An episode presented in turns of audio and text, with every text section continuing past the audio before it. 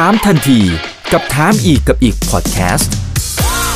ถามแบบรู้ลึกรู้จริง เรื่องเศรษฐกิจและการลงทุนกับผม อีกบรรพฒนาเพิ่มสุขครับ สวัสดีครับ สวัสดีเพื่อนๆนักลงทุนทุกคนนะครับ นี่คือถามทันทีโดยช่องถามอีกกับอีกทุกเรื่องที่นักลงทุนต้องรู้กับผมอีกบรรพฒนะครับ วันนี้เรียนเชิญอาจารย์สมชายพกภาวิวัฒน์ซึ่งก็เป็นผู้เชี่ยวชาญนะฮะทั้งในมุมของเศรษฐกิจแล้วก็เรื่องของความสัมพันธ์ระหว่างประเทศด้วยนะครับวันนี้เข้ามาให้ข้อคิดดีๆกับพวกเรานะครับ สวัสดีครับอาจารย์ครับผม ครับ สวัสดีครับ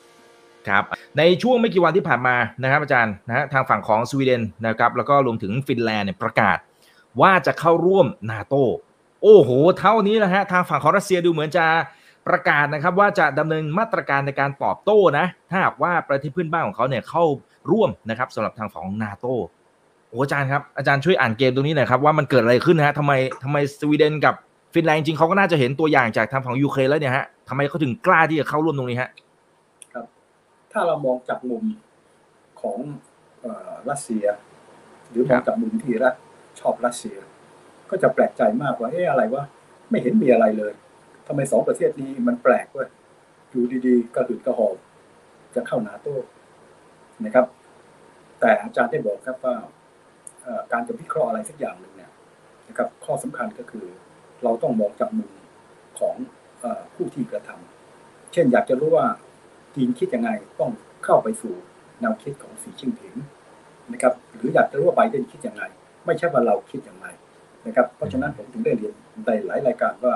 เอ่อที่ผมไม่ชอบอยู่อย่างหนึ่งเวลาพูดแล้ว มันมีความรู้สึกว่าเอ๊ะเรากำลังอะไรครับเชียร์มวยอะนะครับผมจะพยายามให้เราได้เห็นทั้งสองข้าง เพราะฉะนั้นถ้ามองจากข้างด้านรัสเซียก็จะแปลกใจนะผมไม่ได้ทำอะไรคุณเลยทำไมคุณถึงเป็นแบบนี้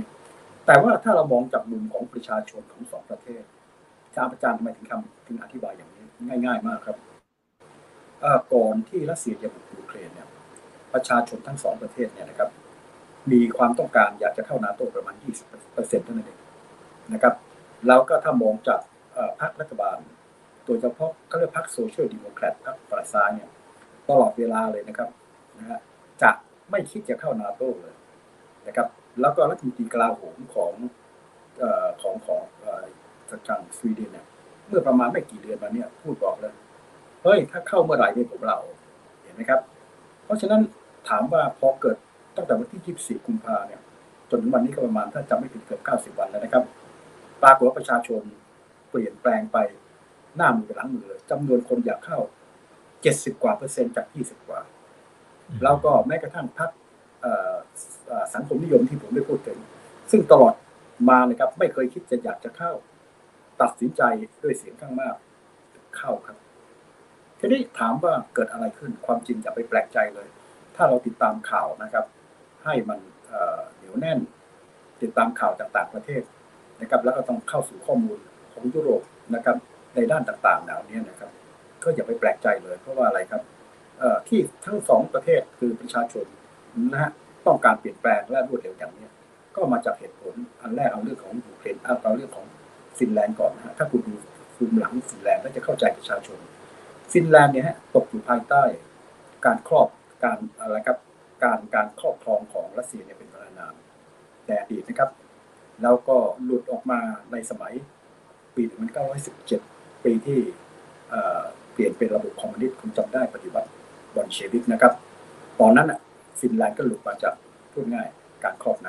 ำทีนี้ปรากฏว่าทางด้านของอพอมาถึงยุคสงครามโลกหลัง หลังสงครามยุคสงครามโลกกว่าจะใกล้จบ หรือก่อนสงครามโลกเนี่ย เราจะเห็นปรากฏการณ์อันหนึ่งคือสหภาพโซเวียตนนะครับ ได้เข้าไปลุกลามยึดเอาบางส่วนของโปแลนด์และในที่สุดก่อนสงครามโลกจะสิ้นสุด ก็เข้าไปนะครับมีอิทธิพลบางทีก็เข้าไปยึด ประเทศลัตเวียลิทัวเนียเอสโตเนียกลายเป็นส่วนของสหภาพโซเวียตนะครับ หลังจากที่นะครับ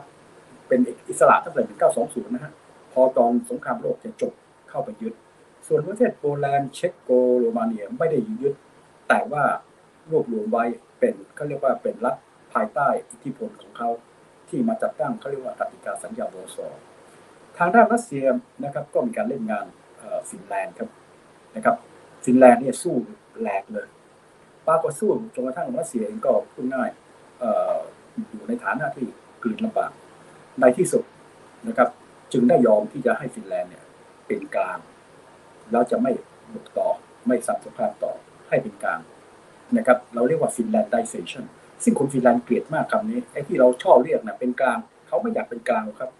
ทีนี้ความจำเป็นเนี่ยเขาจะเป็นกลางเพราะมิฉะนั้นเขาก็จะถูกทางด้านของรัสเซียเนี่ย นะครับตอนนั้นสหภาพโซเวียตเล่นงานพวกประเทศอื่นๆก็ถูกเล่นงานไปเกือบหมดแล้วนะครับไอ้ที่อยู่ในบอลติกเนี่ยลัตเวียลิทัวเนียเอสโตเนียที่อยู่ใกล้ๆ ก็โดนไปหมดแล้ว เพราะฉะนั้นไอ้คำว่าเป็นกลางอันนี้มันมีเงื่อนไขอยู่อันหนึ่งก็คือทางด้านทำข้อตกลงความร่วมมือแต่ภายใต้ความร่วมมือเนี่ยรัสเซียมีอิทธิพลต่อฟินแลนด์มากเลยโอเคนะครับเพราะฉะนั้นฟินแลนด์ก็ตกอยู่ในลักษณะที่กลืนไม่เข้าคายไม่ออก เพราะฉะนั้นในกรณีฟินแลนด์ทำอย่างไรครับ ก็อยู่ในลักษณะที่ว่าต้องการที่จะปลดแอกตัวเองมาตลอดนะครับ ตั้งแต่จากประวัติศาสตร์ตัวต่างๆเหล่านี้ และสิ่งที่เกิดขึ้นก็คือว่า พอสหภาพโซเวียตล่มสลายในปี 1991 แล้วก็แตกมาเป็น 15 ประเทศที่เราเคยคุยกันนะฮะนะครับ และก่อนจะล่มสลายประเทศที่อยู่ภายใต้อาณัติของเขา ก็คือกติกาสัญญาวอร์ซอก็เป็นเอกราชขึ้นมานะครับไม่ว่าจะเป็นโปแลนด์ลักนะ ทางด้านโรมาเนีย เช็กโกสโลวาเกีย ฮังการีนะครับอัลเบเนียพวกนี้อีกแล้วเราก็พอล่มสลายปั๊บลัตเวียลิทัวเนียเอสโตเนียก็ดีใจสิก็อะไรครับนะครับ ก็สลัดออกมาจากนะครับต้องการเป็นเอกราชเหมือนกับที่ก่อนหน้านี้ที่เขาต้องการเขาเป็นอยู่ในประเทศบอลติกฟินแลนด์เนี่ยเป็นประเทศที่เขาทุกประเทศต่างๆก็มีความรู้สึกว่าให้สหภาพโซเวียตเนี่ยไม่ใช่เป็นภัยคุกคามแล้วเพราะอะไรครับ มันกลายเป็นประเทศ 15 ประเทศอะรัสเซียก็ประเทศเล็ก เพราะฉะนั้นก็เบาใจครับ แต่ว่าภายใต้เบาใจนั้นทุกประเทศก็ยังกลัวๆอยู่ เพราะว่าอะไรครับ เพราะว่าอย่างน้อยที่สุดรัสเซียก็มีปรมาณูและเป็นประเทศที่ใหญ่มากนะครับ เพราะฉะนั้นประเทศต่างๆเหล่านี้จึงทำยังไงครับ ความอยู่รอดที่จะเป็นหลักประกันเข้าต่อไปในอนาคตทุกประเทศพอหลุดออกมาเป็นเอกราชปั๊บขอสมัครเข้านาโตครับนี่คือคือเป็นปัญหาสมัครเข้านาโตนะครับ เพราะว่า ในนาโตนั้นเป็นมันมีเขาเรียกว่าเป็นลักษณะของความร่วมมือทางด้าน collective security ซึ่งมีความหมายตามกฎบัตรหรือตามกฎหมายของประเทศก็คือ เมื่อรวมกันเป็น collective security เนี่ยประเทศต่างๆ จะต้องให้ความช่วยเหลือต่อกันและกัน ถ้าอีกประเทศหนึ่งถูกภัยคุกคามจากภายนอกนะครับ ซึ่งในกรณีนาโตก็ใช่กติกาสัญญาวอร์ซอก็ใช่ เพราะฉะนั้นนนี้ก็ได้รับการปกป้องในด้านนี้โดยเฉพาะการปกป้องจากประเทศใหญ่ ที่จะสู้กับสหภาพโซเวียตในสมัยสงครามเย็นหรือกับรัสเซียได้คือสหรัฐอเมริกามาตราห้าของนาของนาโตอันนี้สำคัญมาก เพราะฉะนั้นประเทศเหล่านี้จึงจำเป็นและต้องการที่จะรักษาความเป็นเอกราชของตัวเอง ด้วยการเข้าเป็นสมาชิกนาโตเพราะว่าถ้าเกิดรัสเซียเล่นงานเข้าเมื่อไหร่ เป็นประเทศที่ใหญ่มีปรมาณูด้วย เขาได้นาโตเป็นนะนี่คือสิ่งที่ทำให้รัสเซียโมโหมากนะครับพอมองว่าเฮ้ยอันนี้เป็นการเขาเรียกว่าเป็นภัยคุกคามต่อเขานะครับว่านาโตขยาย แต่จริงๆนะประเทศต่างๆเหล่านี้สมัครและต้องการนะครับและนาโต้ก็ยิ่งดีใหญ่ที่นะครับก็ขยายขึ้นมา เพราะฉะนั้นพอเป็นแบบนี้ปั๊บเนี่ยนะครับ ประเทศนะประเทศต่างๆเหล่านี้เมื่อเข้าไปปั๊บทางด้านของสวีเดนกับทางด้านฟินแลนด์นะครับ ตอนนั้นเขาก็วางตัวเป็นกลางอยู่ แต่ว่าทางด้านฟินแลนด์เนี่ยนะนะฮะกลัวมาก แล้วก็เป็นคนที่เรียกว่ารู้ภัยจริงจังมาก เพราะฉะนั้นพอสงครามเย็นสิ้นสุด เขามีประชากรอยู่ประมาณ 5 ล้านกว่าคนในตอนนี้ ท่านทราบไหมครับ เป็นประเทศเดียวนะฮะที่ทุกคนเป็นทหารหมดเลย ตั้งแต่ผู้หญิงเด็กนะฮะเป็นทหารฝึกกันเป็นเรียกว่าเหมือนกับเราเนี่ยรอดอนเขาฝึกเป็นประจำเลยเพราะรู้ว่าภัยคุกคามจากทางรัสเซียเนี่ยจะมาเมื่อไหร่ก็ไม่รู้เพียงแต่เบาใจว่าเฮ้ยหลังสงครามเย็นแล้ว มันน่าจะเรียบปลอดภัยแต่เขาเป็นนกรู้เตรียมการไว้ป้องกันเขาเรียกว่าอะไรฮะเอ่อลดกาดไม่ได้ และคุณรู้ไหมครับ ถ้าคุณไปที่ฟินแลนด์เนี่ย ทุกบ้านต่างๆ จะมีห้องใต้ดิน ติดต่อกันประมาณ 40%ครับ เพื่อง่าเวลาต่อสู้กับทางด้านรัสเซียเนี่ยสามารถที่จะทนต่อเรื่องของเรื่องของระเบิดอะไรต่างเหล่านี้ เพราะฉะนันก็ได้เตรียมการอันนี้นะครับแล้วก็เป็นกลางนะครับแบบเดียวกับสวีเดน เป็นกลางแต่ว่ามีกองกำลังของตัวเอง มีอาวุธเป็นของตัวเองและอาวุธดีด้วย มีการซื้ออาวุธจากอเมริกาจากอะไรต่างๆและมีการร่วมซ้อมรบนะครับกับทางด้านนาโตนะครับอันนี้ก็เป็นสิ่งหนึ่งที่เขาเตรียมการ ว่าเขาเป็นกลางอันนี้โอเคนะครับทีนี้สิ่งหนึ่งที่ทำให้ทางด้านของฟินแลนด์กับสวีเดนเนี่ยหลังจากสงครามเย็นสิ้นสุดเนี่ยก็สบายใจบอกว่าเฮ้ยไม่มีภัยคุกคามแล้วและอีกส่วนที่ทำให้สบายใจก็เพราะว่าการที่ประเทศใดประเทศหนึ่งอยู่ในประเทศหนึ่งนั้นในอดีตเนี่ยเยอะมากนะครับเราจะเห็นได้ชัดนะฝรั่งเศสก็บุกอะไรครับบุกประเทศอินโดจีนของเราทางด้านอ่ออังกฤษก็บุกอะไรครับอินเดียบุกอะไรต่างๆเหล่านี้ ทางด้านของอะไรครับ ทางด้านของญี่ปุ่นก็ยึดเกาหลีนะครับยึดประเทศต่างๆ แต่พอภายหลังนะครับ มันก็มีการนะครับนำเอาเรื่องของหลักเกณฑ์ว่าด้วยว่าอะไรครับ ความผิดอ่าเรียกว่ากฎกฎหมายระหว่างประเทศ ก็มีความพยายามที่จะมีการออกกฎหมายระหว่างประเทศ เพื่อที่จะป้องกันไม่ให้เกิดปรากฏการณ์ว่าประเทศใดประเทศหนึ่งลุกล้ำอีกประเทศหนึ่ง นะครับคำว่าลุกล้ำอีกประเทศหนึ่งผมอยากจะใช้ศัพท์คำหนึ่งนะครับ ซึ่งนักเขียนคราวนี้ก็เป็นศาสตราจารย์อยู่ที่มัธยมมินนิโซตาแล้วก็เขียนเรื่องนี้ไว้ เขาเรียกว่า state death ความตายของรัฐความหมาย state death นี่เขาหมายความว่าถ้าประเทศใดประเทศหนึ่งถูกลุกลามแล้วพอลุกลามปั๊บเนี่ยนะครับเข้าไปครอบครองทำให้นะฮะอาจจะเป็นเอกราชหรือไม่เป็นเอกราชแต่ถ้าเป็นเอกราชหมายความครอบครองแล้วนโยบายต่างๆเนี่ยถูกครอบงำโดยประเทศที่ครอบครอง แต่อาจจะ เรียกว่าอยู่ห่างๆเช่นดำเนินนโยบายต่างประเทศอะไรต้องอยู่ที่ฝั่งเขาเขาเรียกอันนี้ว่า state debt นะครับเพราะฉะนั้นในกรณีนี้ในอดีตเนี่ยจะมีการยึดครองแล้วก็อะไรครับเป็น state debt นะครับหรือว่าเป็นอาณานิคมหรืออะไรก็แล้วแต่ แต่ปรากฏว่าพอหลังจากนะฮะสงครามโลกครั้งที่สองจบลงไอ้กฎหมายระหว่างประเทศ มันก็กลายมาเป็นส่วนหนึ่งที่ก่อนหน้านี้ทำไม่สำเร็จ มีความพยายามที่จะทำให้การการบุกประเทศใดประเทศหนึ่งการทำสงครามอะ เป็นส่วนนโยบายต่างประเทศเป็นการผิดกฎหมาย เริ่มตั้งแต่วูดโรวินสันที่จัดตั้งเขาเรียกว่าสันติบาตชาติ ซึ่งก็ไม่เคยได้ประสบความสำเร็จเท่าไหร่นะครับนะฮะทำได้แต่บางบางอัน หลังจากนั้นก็มีรัฐมนตรีต่างประเทศสองประเทศก็คือฝรั่งเศสกับกับทางด้านของเยอรมัน ชื่อบริองอ่ากับอังกฤษโทษทีบริองแครอทหรือรามทีรถแครอทบริองเอ่ออ่อสองคนนี้ก็ได้มีการกำหนดว่า ฎในการที่จะใช้สงครามนะเป็นเครื่องมือในนโยบายต่างประเทศถือว่าผิดนะครับ แต่ปรากฏว่าแนวคิดอันนี้ก็ไปไม่ได้ไกลเท่าไหร่ จนกระทั่งได้กลายมาเป็นส่วนหนึ่งของกฎบัตรสหประชาชาติเลย เพราะฉะนั้นกฎบัตรสหประชาชาติเป็นแห่งแรกในโลกนะครับ ที่มีการกำหนดว่าการที่จะทำสงครามเป็นเครื่องมือในการนโยบายต่างประเทศผิดกฎหมาย ยกเว้นสองกรณีหนึ่งเป็นการป้องกันตัวจากป้องกันตัวจากภัยคุกคามจากภายนอก โดยส่วนตัวประเทศเดียวหรือร่วมกับประเทศอื่น อันนี้แหละครับที่เป็นต้นกำเนิดของเขาเรียกว่าหลักเกณฑ์ของเขาเรียกว่า collective defense นะครับซึ่งอันนี้ก็คือต้นกำเนิดของนาโตต้นกำเนิดของเซียโต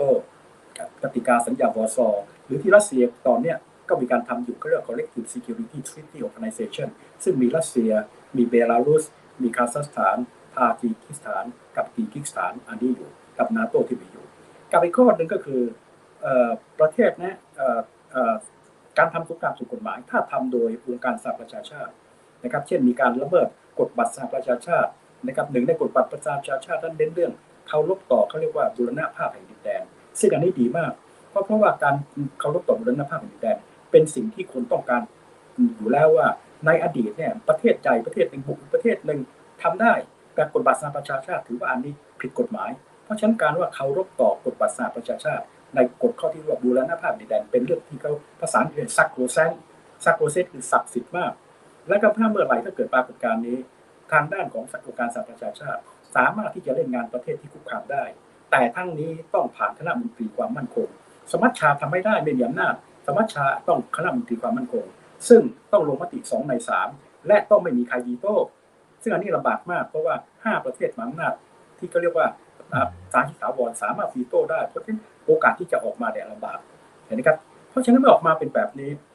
ไอ้ตัวนี้มันก็ดีอย่างหนึ่งเป็นกฎหมายและกฎหมายที่เคารพต่อบุรณภาพแห่งดินแดนเนี่ยนะครับ ซึ่งเป็นการป้องกันไม่ประเทศใหญ่อย่างบุกประเทศเล็กเนี่ยมันก็เอามาเป็นกฎบัตรอยู่ในหลายอย่างในอาเซียนเราก็มี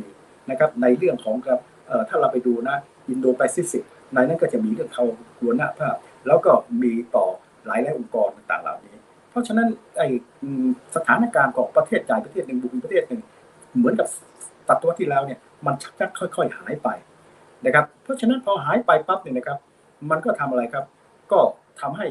สองประเทศนี้ทั่วๆไปมันก็สบายใจ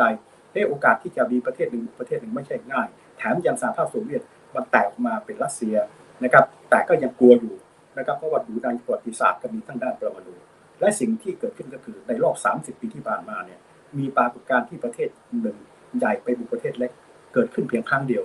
นะครับ ก็คืออะไรครับอิรักบุกคูเวตปี 1990จำได้ไหมครับ อันนั้นเป็นตัวอย่าง ส่วนในกรณีที่เราเห็น เช่น มีการบุกทางทางด้านของอะไรครับทางด้านของซีเรียอันนั้นอันนั้นไม่อันนั้นเป็นการเข้าไปในลักษณะที่เข้าอะไรครับเรื่องของการเอ่อเขาเรียกว่าอะไรครับเป็นภัยคุกคาม ต่อเรื่องของการก่อการร้ายเรื่องอะไรต่างเหล่านี้ แต่ประเทศใจประเทศหนึ่งที่อยู่ดีๆบุกอีกประเทศหนึ่งเนี่ยที่ผ่านมา 30 ปียังไม่มีเลยนะครับเพียงเพื่อต้องการก็มีกรณีของสดามฮุเซน1990 แล้วก็ถูกทางด้านของอเมริกากับองค์การสหประชาชาติเนี่ยร่วมกันขับไล่ออกมา เพราะฉะนั้นสิ่งที่เกิดขึ้นเมื่อวันที่ 24เอ่อเอ่อเอ่อ24 กุมภาพันธ์เนี่ยจึงเป็นครั้งที่สองสองประเทศนี้ช็อกนะครับประชาชนช็อกหมดเลย เพราะว่าไม่คิดเลยว่า จะมีปรากฏการณ์นี้เกิดขึ้น และปรากฏการณ์นี้เกิดขึ้นในสิ่งที่น่ากลัวกว่านั้นก็คือ เป็นประเทศที่ใหญ่โตมหามหาศาลแล้วก็ติดมีชายแดนอยู่กับเขาประมาณพันสามร้อยสามร้อยและยังเป็นครั้งแรกนะฮะที่มีการขู่ว่าจะใช้อาวุธนิวเคลียร์นะครับบุกทางด้านของยูเครน เพราะฉะนั้นพอสองประเทศเหล่านี้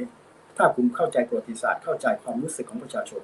มันถึงช็อกทั้งประเทศเลย พอเป็นแบบนี้สองเดือนเท่านั้นเองครับ ใครจะเชื่อ สามารถเปลี่ยนแปลงแนวคิดของเขาในหลายหลายสิบปี แต่แนวคิดอันนี้ต้องยอมรับอีกอย่างหนึ่งว่า ถ้าเราฟังให้ดีไม่น่าตื่นเต้น เพราะว่าอะไรครับทั้งสวีเดนกับฟินแลนด์เตรียมตัวล่วงหน้าไว้เป็นสิบสิบปีครับ ในการที่จะมาเจอวันนี้ เพียงแต่ว่าตัวนี้ตัวที่เป็น trigger point คือตัวนี้มีการเตรียมแล้ว เพียงแต่ trigger point คือการบุกยูเครนถามว่าทำไมสองประเทศนี้ทำอย่างนี้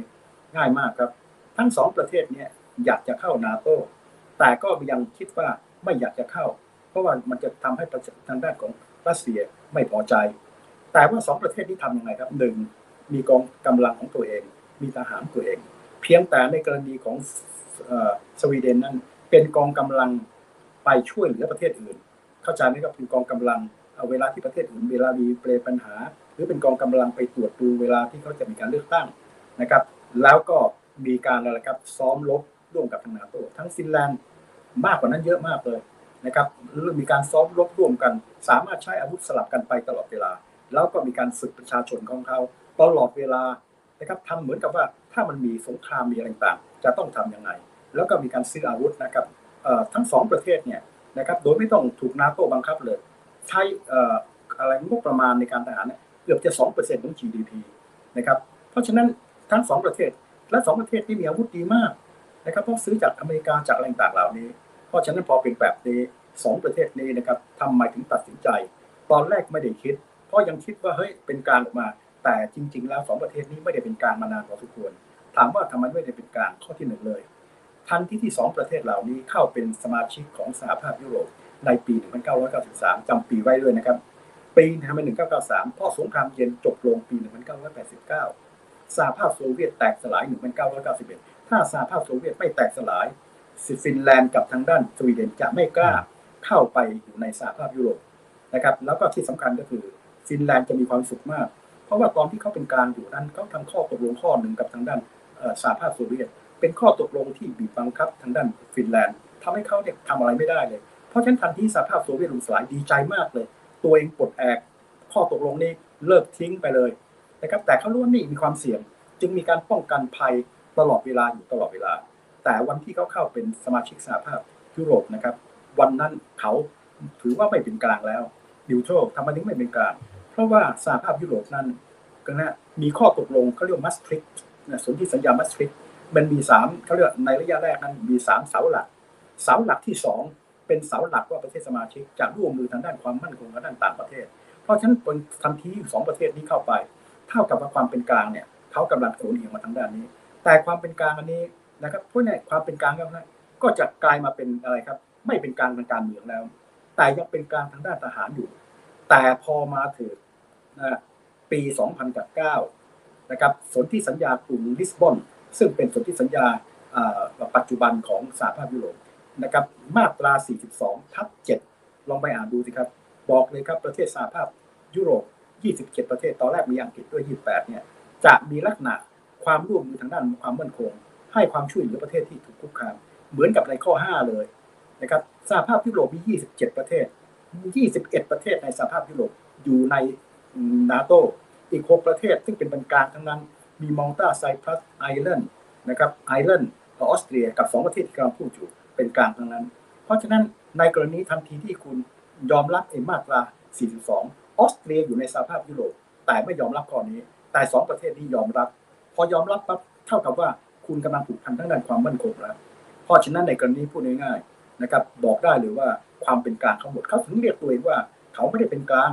เขาเป็นนอนอะไรก็คือไม่ฝักใฝ่นะครับ แต่ทันทีที่เขาสมัครเข้าสู่นาโตการว่าไม่ฝักใฝ่จบแล้วครับเขานะครับอยู่ทางด้านค่ายนาโตเต็มที่นะครับ เพียงแต่ตอนนี้กำลังสมัครเข้า เพราะฉะนั้นในกรณีก็พูดง่ายสองประเทศนี้ได้สลัดความเป็นกลางมานานพอสมควร สองประเทศนี้เห็นภัยคุกคามที่อยู่ใกล้กับเขา มีการเตรียมตัวพร้อมมานานพอสมควรนะครับ เพียงแต่ว่าไอ้ตัว trigger point ก็คือการที่ทางด้านยูเครนเนี่ยครับถูกบุก เพราะว่าประเทศทั้งสองประเทศนี้คือแทนที่จะมองอย่างพวกเรานะครับเพราะเรารักรัสเซีย มองว่าเออรัสเซียเนี่ยถูกย่ำยี แต่ถ้ามองจากประเทศของเขามองจากทางด้านของสวีเดนเขามองว่าอะไรวะประเทศเล็ก ๆ มี 40 ล้านคน อยู่ดีๆ ก็ถูกประเทศหนึ่ง อ้างว่าภัยคุกคาม แล้วก็มาบุก ทำลาย แถมยังมีการใช้ประมาณูแล้วถามว่าถ้าอย่างนั้นประเทศเล็ก ๆ อย่างเขาอยู่ติดกับเขาเนี่ยจะอยู่ได้ยังไงนะครับ จะอ้างตรงนี้ เพราะในกรณีนี้ก็คือถ้าเรามองจากประชาชนเขาอะเพราะพวกประชาชนเนี่ยกลัวจนไม่รู้จะพูดยังไงรัสเซียนี่ทัวเนียเอสทัวเนียดีใจมากเลย เพราะทุกวันนี้กลัวจนเรียกว่าไม่รู้จะพูดยังไงแล้ว และพอออกมาเป็นแบบนี้ จึงไม่น่าแปลกใจเลยครับว่าทั้งสองประเทศนะฮะพอเจอประเภทอย่างนี้ปั๊บเนี่ยนะครับหนีไปพ้นนะครับ ทางรอดของเขาทางก็คือ จะต้องได้รับ ภัยปกป้องจากด้านของนาโตซึ่งมีอเมริกาเนี่ยนะครับอย่างน้อยที่สุดมีอะไรครับมีศักยภาพทางด้านของปรมาณูในการที่จะเรียกว่าอะไรครับเผชิญหน้าขึ้นมาได้ เพราะฉะนั้นนี่ก็เป็นเหตุผลว่าทำไมประชาชนในเวลา 3 เดือน เปลี่ยนจาก 20 กว่าเปอร์เซ็นต์มาเป็น 70 กว่าเปอร์เซ็นต์บีบให้รัฐบาลนะครับตัดสินใจเห็นด้วยหมดเลยแม้กระทั่งรัฐบาลที่ไม่เห็นด้วยตั้งแต่ต้นนะครับ แล้วตอนนี้ก็คือสมัครแล้วนะครับ แต่ก็ต้องรอทางด้านรัฐสภา และก็คงจะมีการผ่าน เพราะฉะนั้นสถานการณ์อันนี้ก็เป็นตัวอธิบายว่าทำไมสถานการณ์ถึงออกมาเป็นแบบนี้นะครับอธิบายง่าย ๆ ก็คือว่า ถ้ามองในด้านส่วนในเรื่องของประวัติศาสตร์ ถูกประเทศนะครับอยู่ที่อยู่ภายคุกคาม และพวกนี้มันก็เห็นได้ชัดนะว่าอยู่ภายใต้สหภาพโซเวียตเนี่ยฮังการีนะครับตัวเขาเองก็ได้ริมรถฮังการีอยากจะปลดแอก1956 ทางด้านสหภาพโซเวียตกระส่งรถถังไป 1968พันประเทศเรานี่จึงไม่น่าแปลกใจเลย พอสหภาพเสียวเวียตล่มสลาย ดีใจกันใหญ่ แต่ดีใจแล้วยังกลัวเพราะกลัวปั๊บมีทางเดียว เข้าอะไรครับเข้าสมาชิกนาโตทางด้านรัสเซียก็บอกว่าอันนี้แหละครับคือภัยคุกคามผมอยู่ดีๆ คุณขยายนาโตมาแบบนี้ เพราะฉะนั้นในกรณีมองจากมุมรัสเซียเขาก็ถูกนะครับว่าไอ้เป็นแบบนี้ แต่ถ้ามองจากประเทศที่เข้า เขาก็กำลังบอกทำไมเขาถึงเข้า ทีนี้สิ่งที่น่าแปลกใจก็คือทางด้านปูตินเองก็งงเฮ้ผมไม่ทำอะไรคุณเลยนะนะครับทำนะบอกเอาเลยครับ ปรากฏว่าไงครับ ทางด้านของประธานาธิบดีของฟินแลนด์นะครับ ชื่อนิทิสเนี่ยนะครับ บอกว่าครับนิโกเนี่ยนะครับ ชื่อเรียกยากมากนะครับ ปรากฏว่าเขาทำยังไงครับ ก็โทรศัพท์นะฮะคุยกับทางด้านของปูตินปูตินก็คามมากเลย ไม่ว่าอะไร เพียงแต่บอกว่านะครับ ไม่ได้ข่มขู่อะไรเลยนะครับ นิ่ง เพียงแต่บอกว่าเนี่ยเป็นความผิดของนาโต้นะเป็นเป็นแอร์เรอร์เป็นความผิดแล้วที่อีกอันหนึ่งก็คือเขาสงสัย ทำไมคุณเข้านาโต้ปรากฏประธานาธิบดีท่านนี้ทำไงครับ เขาบอกว่านะครับ อยากให้ปูตินเนี่ย ไปมองที่กระจกนะครับอีกรู้ไหมเวลาอีกมองที่กระจกอีกก็เห็นตัวเองใช่ไหมครับใช่ไหมครับพ่อจะได้กรณีก็ต้องการบอก เพราะคุณนั่นเองครับ คุณสองกระจกเลยครับทำไมพวกเราถึงต้องเข้านาโต้เพราะคุณนั่นเองครับเพราะถ้าไม่มีคนบุกที่ตอนนี้ วันนี้ผมยังไม่ทันเข้า เพราะฉะนั้นสิ่งที่ทางด้านของรัสเซีย เดินหมากผิดอันนึงคือการบุกยูเครนนึกว่าจะเป็นตัวที่ทำให้ประเทศต่างๆ กลัวรัสเซีย แล้วก็อะไรครับพอกลัวรัสเซียปั๊บอาจจะต้องมาดีกับรัสเซียต้องอะไรกลัวแต่ปรากฏการณ์วันนี้ตรงกันข้ามเลย เพราะทำให้นาโต้ประเทศต่างรวมตัวกันอย่างแน่นแฟนอย่างไม่เคยมีมาก่อนเลย แน่นแฟนในการทหารด้านต่างๆ แล้วก็ทำให้ทางสวีเดนกับฟินแลนด์ซึ่งไม่ได้คิดจะเข้านาโตแต่เตรียมตัวในการป้องกันภัยมานานมากมากแล้ว เพราะฉะนั้นการเข้านาโตไม่ใช่ เป็นเรื่องที่เขาเรียกว่าต้องมาปรับตัวอะไรเลย เขาสามารถได้ตัวช่วยนาโต้ด้วย เพราะสองประเทศนี้รบเก่งมาก มีอาวุธทันสมัย แล้วก็มีอะไรต่างและที่สำคัญที่สุดก็คือช่วยทางด้านลัตเวียลิทัวเนียเอสโตเนียเพราะว่าถ้าคุณดูแผนที่นะครับทางลัตเวียลิทัวเนียเอสโตเนียกลัวมาก เพราะว่าสามประเทศเนี่ยโดยเฉพาะลัตเวียเนี่ยมันจะมีบริเวณหนึ่งที่ตรงข้ามกับกับโปแลนด์แล้วก็ดูทางขวามือเนี่ยเบลารุสทางซ้ายมือคาลินิกาดคลินิกาดนี่ เป็นของรัสเซียเขาเรียกเอสเอ่อเอ็กซ์คลาสไม่ได้อยู่ในรัสเซีย แล้วก็มีแกลบอันหนึ่งประมาณ 50 กว่าไมล์แกลบนี้นะครับเอ่อชื่อว่าสมากินะครับเอ่อแกลบสุมากิแล้วไงเนี่ยนะฮะอืมเอ่อแกลบนะฮะชื่อที่ผมเคยที่นะจากชื่อนะครับเอ่อเป็นเนี้ยคนกลัวกันมากเลยว่า ถ้าหากว่ารัสเซียเนี่ยยึดบริเวณนี้ทั้งหมด มันจะทำให้ลัตเวียลิทัวเนียเอสโตเนียเนี่ยกลายเป็นอะไรครับ โอ้โห เหมือนกับถูกเบอร์ลินเลย แต่การที่ทางด้านสวีเดนเข้าเนี่ยช่วยได้มาก เพราะว่าสวีเดนด้านฟ้าต่างๆเหล่านี้จะเป็นตัวที่ช่วยในการปกป้องในด้านของบริเวณนี้ได้ทั้งหมดเลย เพราะฉะนั้นนี้เท่ากับว่าสวีเดนกับทางด้านฟินแลนด์เข้าไปเนี่ยเป็นการช่วยพลังอำนาจของทางด้านของอะไรครับ ทางด้านของนาโตยังมีนัยยะสำคัญ ทั้งที่เป็นประเทศเล็ก แล้วก็ลบเก็บความสามารถดีมาก แล้วก็ที่สำคัญก็คือว่าทิศทางที่ทางรัสเซียกลัวบอกว่าเฮ้ย ประเทศที่เป็นอาติกับผมเนี่ยมันติดกันอย่างเนี้ยเอาละครับ ถ้าไม่มีฟินแลนด์อยู่นะครับดินแดนที่ติดกันเนี่ยฮะระหว่างนาโตกับเนี่ยประมาณ 1,200อ่ากิโลเมตร อันนี้ที่สำคัญก็คืออทางด้านของโปแลนด์แต่พอรวมฟินแลนด์เข้าไป 2,500ครับกิโลเมตร และถ้าหากว่าอ่ารวมทางด้านไหนครับ รวมทางด้านดินแดนของเบลารุสซึ่งติดกับรัสเซียและติดกันเนี่ยปรากฏว่าสองกลุ่มประเทศนี้ นะครับ มีเส้นทางเอ่อสามพันกว่ากิโลเมตรครับ เพราะฉะนั้นนี่ก็เป็นส่วนหนึ่งที่นะครับที่รัสเซียเองก็คงจะเรียกว่าไม่อยากไม่พึงประสงค์สถานการณ์กลับตาลปัดออกมาจากที่ตัวเองได้เกิดขึ้น แต่ว่าทางด้านของปูตินเนี่ยคราวนี้ก็เรียกว่าคามมากนะครับไม่ได้แสดงออกเพียงแต่แสดงออกสองเรื่อง คือเรื่องหนึ่งก็บอกก็ทั้งนะครับว่าโอเค คุณสองประเทศเข้าไป ก็ไม่อยากจะว่าอะไรแล้ว แต่หมายความว่าหนึ่งจะต้องไม่มีกองกำลังนะครับ จะต้องไม่มีกองกำลังของนาโต้ครั้งที่สองไม่มีฐานทัพซึ่งทั้งสองประเทศก็มีนโยบายที่จะไม่มีฐานทัพไม่มีกองกำลัง แต่ก็มีกำลังของตัวเองอะไรอยู่แล้วนะครับเพราะฉะนั้นในที่เขาขอสองข้อนี้นะครับเราก็สังเกตดูนะครับไม่เหมือนตอนแรกๆครูนะจะมีประเด็นปัญหาเรื่องอะไรก็เทคนิคอะไรต่างๆแต่ต่อหลังนิ่งขึ้นมาเยอะ ส่วนหนึ่งพอเข้าใจว่าทำไมนิ่ง เพราะรัสเซียขนาดนี้นะฮะ ด้านหนึ่งขนาดที่เราคุยอยู่เนี่ยเขาก็อะไรยึดมาริปูได้ แต่จริงๆมันควรจะได้นานแล้วอะมันเหลืออยู่ในหลงเหล็กอยู่ไม่กี่คน แต่สิ่งที่สำคัญก็คือตอนนี้รัสเซียกำลังถูกเล่นงานคาคิฟก็ถูกยึดต่างๆ และนาโตตอนนี้ก็มองโลก ผมก็คิดว่าถ้ามองจากนาโตค่อนข้างจะมองโลกในแง่ดี ไม่รู้จะมากเกินไปหรือเปล่าอันนี้ผมคงไม่ขอวิจารณ์เขาบอกว่ารัสเซียอยู่ในฐานะที่ลำบากเพราะอะไรครับตรงเป็นนะจากเป็นฝ่ายรับเนี่ยจากฝ่ายลุกเนี่ยทำท่าจะเป็นฝ่ายรับแล้ว ราะอะไรครับเพราะว่าอาวุธยุทโธปกรณ์ที่ทางด้านของยูเครนได้รับเนี่ยมันทันสมัยนะครับแล้วก็ขนาดเดียวกันเอ่อสามารถที่จะใช้ยุทธศการแล้วคุณอย่าลืมนะฮะประเทศที่สู้เพื่อความอยู่รอดของตัวเอง ยอมตายได้กับประเทศถูกขวัญและกำลังใจต่างกันเยอะมาก แล้วก็ขนาดเดียวกันกองกำลังของรัสเซียเองก็เรียกว่าถ้ามองจากนะบางแห่งก็บอกว่ามองน้อยๆนะครับหมื่นห้าบางคนก็บอกว่าสามสี่หมื่นถ้าที่บาดเจ็บข้างในแล้วก็เครื่องอาวุธต่างๆเหล่านี้ และยิ่งกว่านี้นาโต้ขนาดนี้นะครับนะกำลังให้ความช่วยเหลือขนาดหนักเลย โดยเฉพาะอย่างอเมริกาเนี่ยครับที่จะออกมาเนี่ยจะมีงบประมาณอีก 4 0,000 ล้าน ที่ช่วยไปแล้วประมาณ 1 3ื่นอีก 4 0,000 ล้านเนี่ยแบ่งออกมาเป็นไงนะครับประมาณ 20,000 กว่าเนี่ยจะเป็นอาวุธ อันที่ 2 8,000 จะเป็นเรื่องเศรษฐกิจ อีก 3,000 กว่าๆเนี่ยจะเป็นเรื่อง humanitarian อันนี้ยังต้องอยู่ยุโรปและจะเป็นอาวุธทันสมัยแล้วคุณอย่าลืม การลบครั้งนี้นะครับอเมริกันได้ทำให้ทางด้านของรัสเซียก็แปลกใจ เช่น มีอาวุธที่มันทันสมัยแล้วก็ราคาถูกเช่นเรื่องชาวลินชาวลินเนี่ยแบกปั๊บเนี่ยยิงทิ้งไม่รู้กี่กิโล สามารถทำในรถถังแล้วอีกอันหนึ่งคือสวิงเอ่อสติงเกอร์ซึ่งอันนี้เป็นส่วนหนึ่งที่พวกรัสอ่อเอ่อยูเครนถึงกับตั้งชื่อนะครับโอ้โหตั้งชื่อชื่ออะไรครับ ชื่อชวลินเลยนะครับเป็นการยกย่องแล้วก็ในกรณีก็จะมีอะไรใหม่ ๆ ซึ่ง ทางด้านของอะไรครับ มองจากด้านนาโตหรือทางด้านของอยูเครนเขาคิดว่าเขาจะเป็นฝ่ายลุกด้วยซ้ำในอนาคตแต่นี่เราก็ฟังหูไว้หูเพราะแต่ละฝ่ายเนี่ยข้อมูลต่างๆก็มักจะเรียกว่ามองจากมุมตัวเองเพราะเราก็ฟังหูไว้หูแต่อย่างน้อยที่สุด เราก็เห็นได้ชัดว่ารัสเซียเองก็นะครับเป้าหมายที่จะทำนั่นแหละเรียกว่าไม่ได้เป็นไปตามนั้น และขณะนี้สถานการณ์ก็อย่างเช่นคาร์ที่ก็ถอยด้านต่างๆเหล่านี้ เพราะฉะนั้นในกรณีก็อยู่ในฐานะที่เรียกว่า ต้องมีการปรับใหม่อะไรต่างๆเหล่านี้ เพียงแต่ว่าเอ่อจะไปอะไรครับอย่าไปเอ่อไป underestimate รัสเซียอย่าลืมรัสเซียยังไม่ได้ใช้กองกำลังทั้งหมด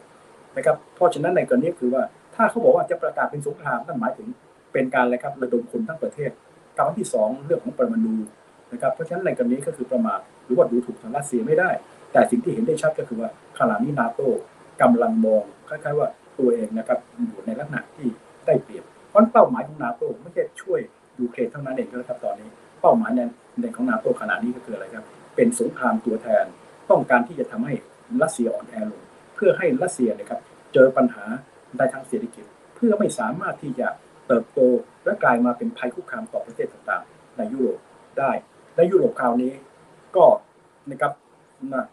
ผลจากเรื่องยูเครน มีการรวมตัวกันอย่างแน่นแฟ้นมีการรวมตัวทางทหาร งบประมาณต่างๆ ซึ่งจะไม่ใช่เหมือนเดิมแล้ว แล้วก็จะประกาศตัวเองเป็นอิสระในด้านของพลังงาน ซึ่งผลกระทบเหล่านี้จะผลกระทบต่อรัสเซีย ในลักษณะระยะยะกลางระยะยาวพอสมควรนะครับ เพราะว่ารัสเซียนั้นพึ่งพาตรงนี้นะครับ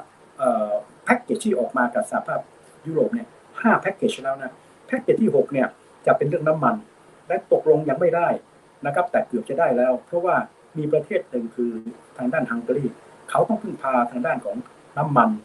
นะครับจากทางด้านรัสเซียมากพันพาเก้าสิบกว่า เพราะฉะนั้นมาตรการนี้จะต้องออกมาในลักษณะที่ออกเป็นมติเอกฉันเพราะฉะนั้นเขายังไม่เห็นด้วยนะครับ เพราะว่าตัวประเทศเขาถูกลำบากนะครับ อีกประเทศหนึ่งตอนแรกก็ไม่เห็นด้วยแต่ชักเงียบไปโซวาเกียกับเช็กโก เพราะฉะนั้นแต่อย่างไรก็ตามนะทางด้านของสหภาพยุโรปก็พยายามที่จะหาทางช่วยนะครับในการผ่อนผันเพื่อจะให้มติออกมานะครับ ซึ่งถ้ามติออกมาเนี่ยก็กระทบกับทางด้านรัสเซียมาก เพราะว่ายุโรปนะฮะพึ่งพาน้ำมันจากรัสเซียเนี่ย นะครับบางแห่งบอกว่า 1 ใน 4 แต่บางแห่งบอกชัดๆ27%นะครับแก๊ส40%แล้วก็ทางด้านของถ่านหินถ่านหินนี่มีการตกลงยกเลิกแล้ว แต่จะมีผลบังคับเดือนออกัส แล้วก็ทางด้านน้ำมันถ้าตกลงกันได้ หมายความว่าใน 6 เดือนข้างหน้า จะหยุดซื้อน้ำมันจากทางด้านของอะไรครับทางของด้านรัสเซียนะครับประเภทน้ำมันเขาเรียกว่าครูดออยล์แล้วก็ปลายปีรวมทั้ง finish product แล้วก็อาจจะยกเว้นให้นานหน่อยสำหรับฮังการีแต่ว่าอีกอันหนึ่งที่จะต้องเกิดขึ้นแต่ขณะนี้ทั้งสองฝ่ายยังไม่อยากจะทำก็คือยุติการนำเข้าแก๊สนะครับเพราะว่าการนำเข้าแก๊สนี่ประเทศนี้จะอยู่ดีๆให้มันยกเลิกเนี่ยไม่ใช่ของง่ายนะนะครับแต่ก็มีแนวโน้มที่จะยกเลิกแต่ต้องใช้เวลาพอสมควรทั้งสิ่งต่างเหล่านี้ก็จะมีผลกระทบและกระทบกับทางด้านรัสเซียอันหนึ่งก็คือว่ารัสเซียเองต้องพึ่งพาหลายอย่าง supply chainเรื่องของแม้กระทั่งอาวุธนะครับหลายอันเนี่ย เขาไม่สามารถที่จะหาอาวุธประเภทไหนก็มันจะต้องมีอะไหล่จะต้องมีต่างได้มาจากทางด้านยุโรปอเมริกา เขาไม่ส่งให้ แล้วก็ทางด้านของจีนก็มีมาตรฐานเอามาใช้ไม่ได้เต็มที่ไม่กระทั่งเครื่องบินแอโรฟอร์ดเนี่ยอีกหน่อยครับจะต้องหยุดหยุดเพราะอะไรครับมันไม่มีอะไหล่ที่ตรงนี้ เพราะฉะนั้นการผลิตต่างๆ เหล่านี้ มันไปเกี่ยวข้องรวมทั้งด้านของเทคโนโลยีทางด้านขุดน้ำมันด้วย เพราะนั้นนี่คือสิ่งที่ทางนาโตเนี่ยมองครับต้องการที่จะปิดเพราะมองอันนี้คือเป้าหมายไม่ใช่ชั้นเรื่องของยูเครนเท่านั้นเอง แต่ต้องการที่จะป้องกันรัสเซียนะครับทางด้านเศรษฐกิจที่ตรงนี้ แต่จะทำได้ขนาดไหน เราคงต้องคอยดูต่อไป เพราะว่ารัสเซียก็ยังมีพลังพูดง่าย ยังมีพลังที่เราอะไรครับอย่าไปประเมินต่ำจนเกินไปนะครับเพราะฉะนั้นขณะนี้สถานการณ์ก็ออกมาแบบนี้นี่ก็อธิบายว่าทำไมเรื่องของสวีเดนกับทางด้านของฟินแลนด์ทำไมถึงออกมาเป็นแบบนี้ ถ้าคุณติดตามข่าวสารนะฮะ มาตั้งแต่ต้นและเข้าใจในข้อมูลต่างๆ ให้รอบทางทางด้านของยุโรปกับทางด้านของประเทศ จะไม่ได้แปลกใจเลยครับแล้วถ้าคุณคุยกับประชาชนต่างๆเหล่านี้เขาจะมีความรู้สึกอันนี้ฟินแลนด์เนี่ยที่เราเรียก Finlandization เนี่ยเป็นคำที่เขาเกลียดมากที่สุด เพราะประเทศเขาไม่ต้องการที่จะเป็น Finlandization เพราะ Finlandization ถูกบังคับ แถมยังถูกข้อกำหนดต่างๆ เพราะฉะนั้นในวันนี้เขาถึงบอกว่าเขาเลิกแล้วครับเลิก Finlandization ประกาศชัดเลยว่าจะเป็นส่วนหนึ่งของนาโต้ครับทีนี้ อีกมีอะไรถามถ้าไม่มีผมจะเข้าต่อว่าหลังจากนี้จะเป็นยังไง อ่าอ่าได้ครับ หลังจากนี้จะเป็นยังไง แล้วก็แล้วก็ขออีกมุมหนึ่งด้วยครับอาจารย์ในมุมของรัสเซียเนี่ยโอเคศึกของยูเครนนี่ยังยังไม่จบเลยนะอาจารย์ยังยืดเยื้อเป็นหนังม้วนยาวอยู่เลย แต่พอมีสองประเทศออกมาแบบนี้เนี่ยนะมันมีโอกาสที่เขาจะใช้วิธีเดียวกันไหมในในในแง่ของการก็เอามาเป็นเงื่อนไขว่าเฮ้ยคุณต้องคุณต้องยกเลิก คุณต้องไม่เข้าอะไรต่างๆ เหมือนกับที่ยื่นเงื่อนไขกับทางฝั่งของยูเครน อ่าครับผม ขั้นตอนตอนนี้นะครับ กระบวนการก็คือว่า การจะเข้านั้นนะครับจะต้องหมายความว่าประเทศสมาชิกนะครับ สมัครเนี่ยเขาเห็นด้วยนะครับนะเห็นด้วยต้องมติเอกฉันสามสิบประเทศต้องมติเอกฉันเพราะฉะนั้นนั่นหมายความว่ารัฐบาลเห็นด้วยแล้ว รัฐสภาของประเทศสมาชิกต้องเห็นด้วย และขณะนี้สวีเดนกับฟินแลนด์ รัฐบาลสมัคร แต่ก็ต้องผ่านรัฐสภาด้วยนะครับ อันนี้เป็นขั้นตอนนะครับ ทีนี้ตอนแรกเราจะมีข่าวว่าเฮ้ย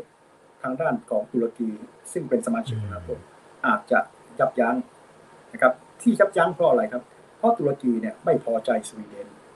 นะครับเพราะว่าสวีเดนเป็นประเทศที่เปิดมาก เราจะเห็นได้ชัดใครต่อใครที่ลี้ภัยก็มาที่สวีเดนก็เป็นประเทศที่เขาเปิดนะฮะเพราะฉะนั้นก็มีมีเอ่อคนกลุ่มหนึ่งเป็นพวกสมาชิกของกลุ่มเคิร์ดเคิร์ดนี่นะครับเป็นอยู่ในตะวันออกกลางอยู่ทั้งซีเรียอยู่ทั้งอะไรครับเอ่อตุรกี อยู่ทั้งตะวันออกกลางเยอะมาก พวกนี้นะครับต้องการรัฐอิสระของเขาอะ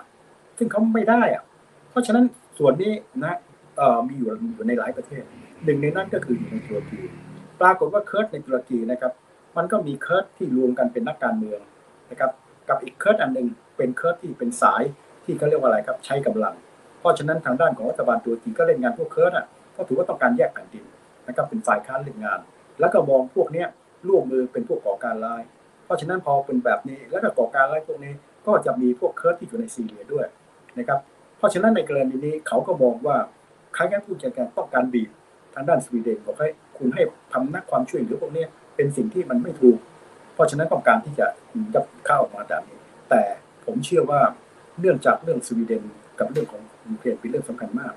แรงกดดันจากทางด้านอเมริกาจากหลายๆแห่งคงมาบอกทางด้านยูทางด้าน ตุรกีเอง ตัวเขาเองก็กลัวภัยคุกคามจากรัสเซีย เช่นเดียวกัน เพราะฉะนั้นในกรณีนี้นะฮะแม้ว่าเขาจะดูท่าทีตอนแรกๆใกล้ๆเข้ากับรัสเซียซื้ออาวุธ S400 อะจากรัสเซีย เพราะฉะนั้นสิ่งต่างเหล่านี้ เขาเองลึกๆนะฮะก็ยังให้ความช่วยเหลืออะไรครับยูเครนอะที่ยูเครนเล่นงานรัสเซียได้ต้องขอบคุณโดรนอืมนะครับที่เขาได้มาจากทางด้านเอ่อตุรกี และทางด้านนี้เทคโนโลยีของตุรกีก็มาสร้างโรงงานอยู่ในยูเครนให้ด้วยครับโดรนที่ทำทำงานเพ ราะในกรณีก็คงจะเรียกว่าให้ประเทศทางด้านอเมริกาเนี่ยคงจะบอกเฮ้ยเรื่องนี้ต้องลำดับความสำคัญนะไอ้เรื่องที่คุณบอกอันนั้นน่ะมันเป็นเรื่องอันหนึ่งคุยกันได้ภายหลังหรืออะไรแล้วแต่นี่พูดกันแบบชาวบ้านนะครับ แต่ว่าเรื่องสำคัญต้องมีแสดงเอกภาพ เพราะฉะนั้นอันนี้ก็เห็นข่าวว่าชักจะเงียบๆไปบ้าง แต่ก็ต้องมาดูต่อว่าจะมีการใช้อันนี้หรือเปล่าเพราะฉะนั้นต้องผ่าน ทีนี้ตอนผ่านเนี่ยครับโดยปกติขั้นตอนนะฮะมันจะต้องมีอย่างนี้ ประเทศสมาชิกเหล่านี้ ที่จะเข้านั้นจะต้องยอมรับเขาเรียกว่า obligation นะครับมาตรการ เช่น มาตรการที่ต้องยอมรับก็คือข้อหนึ่งประเทศคุณต้องมีความพร้อมในด้านกำลังนะครับ อันที่สองประเทศคุณนะฮะหมายความว่าจะต้องพร้อมในการยอมรับมาตราห้าของนาโตถ้าประเทศใดประเทศหนึ่งถูกคุกคามคุณต้องให้ความช่วยเหลือด้วย อันนี้นั่นอันต่อไปมาตรการที่เห็นได้ชัดนั่นหนึ่งก็คือเมื่อคุณเข้านาโตเช่นนาโตมีการกำหนดว่างบประมาณ ที่จะใช้ในด้านกองกำลังนั้นในปี 2025 นะครับไม่ใช่ในปีตอนนั้นตั้งแต่ปี 2015 ให้เวลาถึง 2025 จะต้องอไม่ต่ำกว่า 2%ของ GDP ซึ่งสองประเทศนี้สบายมากจะถึงอยู่แล้วนะครับกับอีกส่วนหนึ่งก็คือว่านาโตมันมีองค์ประกอบอันหนึ่งชื่อว่าซาเซอร์SACEUR นั่นย่อมาจากคำว่า Supreme Allied Command in Europe ใน SACEUR นั้นนะครับเป็นกองกำลังของนาโตภายใต้ผู้บัญชาการทหารสูงสุดเป็นคนอเมริกัน ตลอดเวลา เพราะว่าอเมริกาเป็นคนที่พูดง่าย เป็นคนตัดสินใจในเรื่องของการใช้ปรมาณูเพราะเขาถือว่าเขามีปรมาณูนะครับที่เรียกว่ามีนัยยะสำคัญ เพราะว่าอาวุธปรมาณูของเขานะดูแค่แค่ก็เรียกว่าลูกระเบิดปรมาณูประเภทซาทิจิกประเภทที่เรียกว่ามีมีแสงยนุภาพสูงอะนะกับรัสเซียเนี่ยสองประเทศรวมกันเท่ากับ90%นะครับแต่ละประเทศเนี่ยประมาณ 4,500 ลูกนะครับของจีน 320 ลูก 330ห่างกันไกลมากอ่าอังกฤษกับฝรั่งเศสรวมกันประมาณ400กว่า เพราะฉะนั้นอเมริกาตั้งแต่ต้นเลยครับต้องการผูกขาดเรื่องของการตัดสินใจด้านนี้จนกระทั่งเดอโกลเนี่ยไม่พอใจ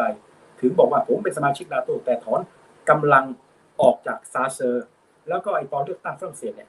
นะนะผมก็มาบรรยายในที่ต่างๆให้ฟังบอกว่านางเลอเลอแปนเนี่ยนะต้องการที่จะอยู่ในนาโตแต่ทำแบบเดอโกลถอนกองกำลังออกจากเขาเรียกว่า SACEUR ภายใต้การดูแล เพราะฉะนั้นข้อกำหนดอันนี้หมายความว่า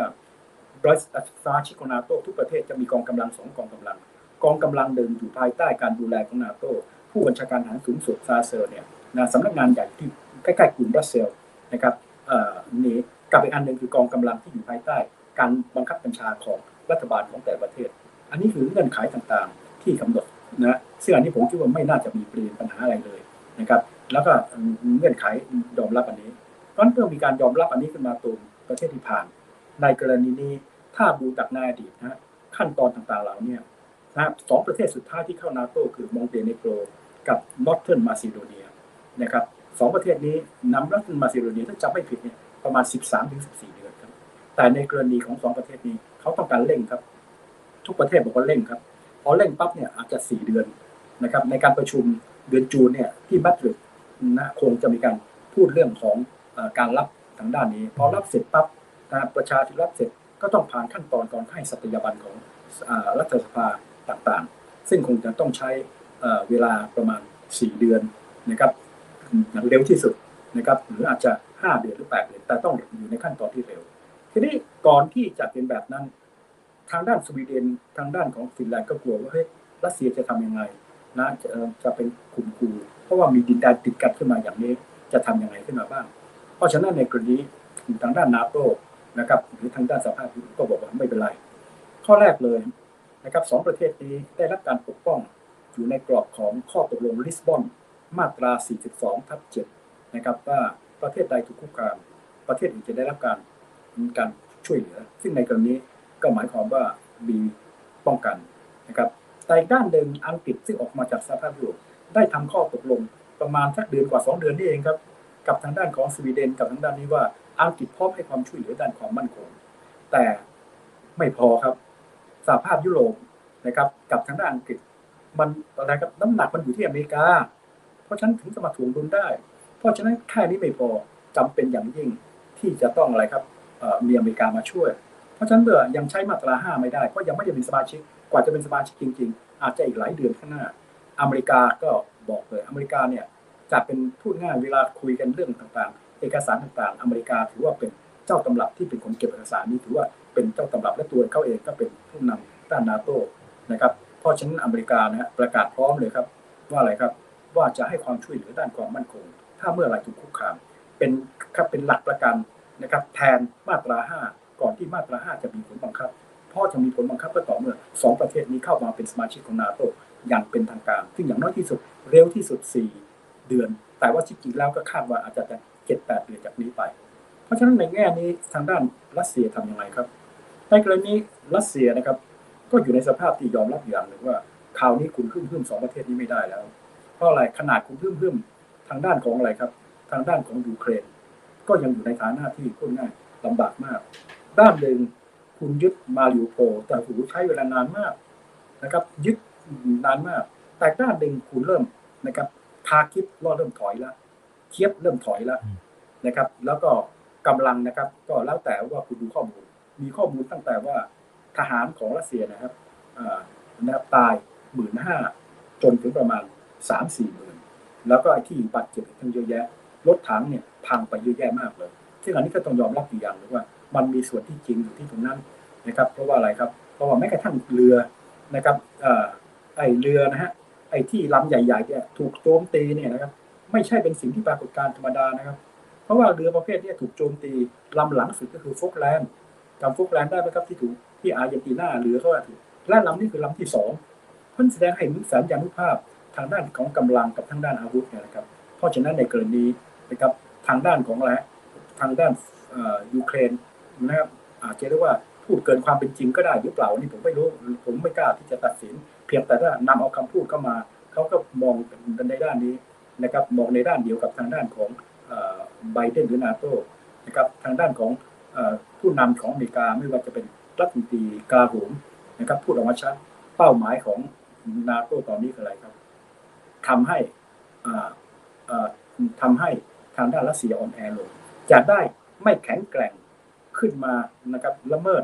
กฎบัตรสหประชาชาติละเมิดก็เรียกว่า กฎบัตรที่ว่าด้วยการเคารพต่อบูรณภาพแผ่นดินแดนซึ่งเป็นคำศักดิ์สิทธิ์นะครับแล้วก็สิ่งที่รัสเซียทำอันเนี้ยเป็นครั้งที่สองนะครับในหลังจากที่สงครามเย็นสิ้นสุด เป็นครั้งที่สองครั้งแรกก็คือ 1990 นี่เป็นครั้งที่สองนะซึ่งโดยปกติจะไม่เกิดแบบนี้ และเป็นประเทศที่ใหญ่มาก แล้วก็เป็นแบบนี้ เพราะฉะนั้นถ้าอีกหน่อย ถ้าคุณทำได้ อีกน่อยประเทศต่างๆ ใหญ่โตนะอ้างประวัติศาสตร์ได้เลยตำนานมันมีว่าเฮ้ยนี่คือครั้งหนึ่งเป็นของฉัน หรือถ้าไม่ทั้งฝรั่งเศสหรืออังกฤษสมมตินะครั้งหนึ่งทางด้านเวียดนามก็เป็นของฉันอีกหน่อยตายเลยประเทศเล็ก ๆ เพราะฉะนั้นในกรณีนี้นะนาโตต้องการอะไรครับ ต้องการที่จะทำให้รัสเซียอ่อนแอลงแต่อันนี้ก็ประมาทรัสเซียไม่ได้รัสเซียยังไงก็ยังเข้มแข็งนะครับและมีทั้งอาวุธนะอะไรครับมีปรมาณูเพราะฉะนั้นในกรณีเพียงแต่ว่าสิ่งที่ต้องดูก็คือว่าสถานการณ์ตอนนี้นาโตมองกับมองเริ่มเปลี่ยนจากแนวทางช่วยเหลือยูเครนมาเป็น เป้าหมายที่ใหญ่กว่านั้น ก็คือเป็นเป้าหมายในด้านภูมิรัฐศาสตร์ทำให้รัสเซียอ่อนแอลงรัสเซียเองตอนนี้ต้องทำอะไรครับ ขณะนี้มันมีสิทธิ์หลายหน้าเหลือเกิน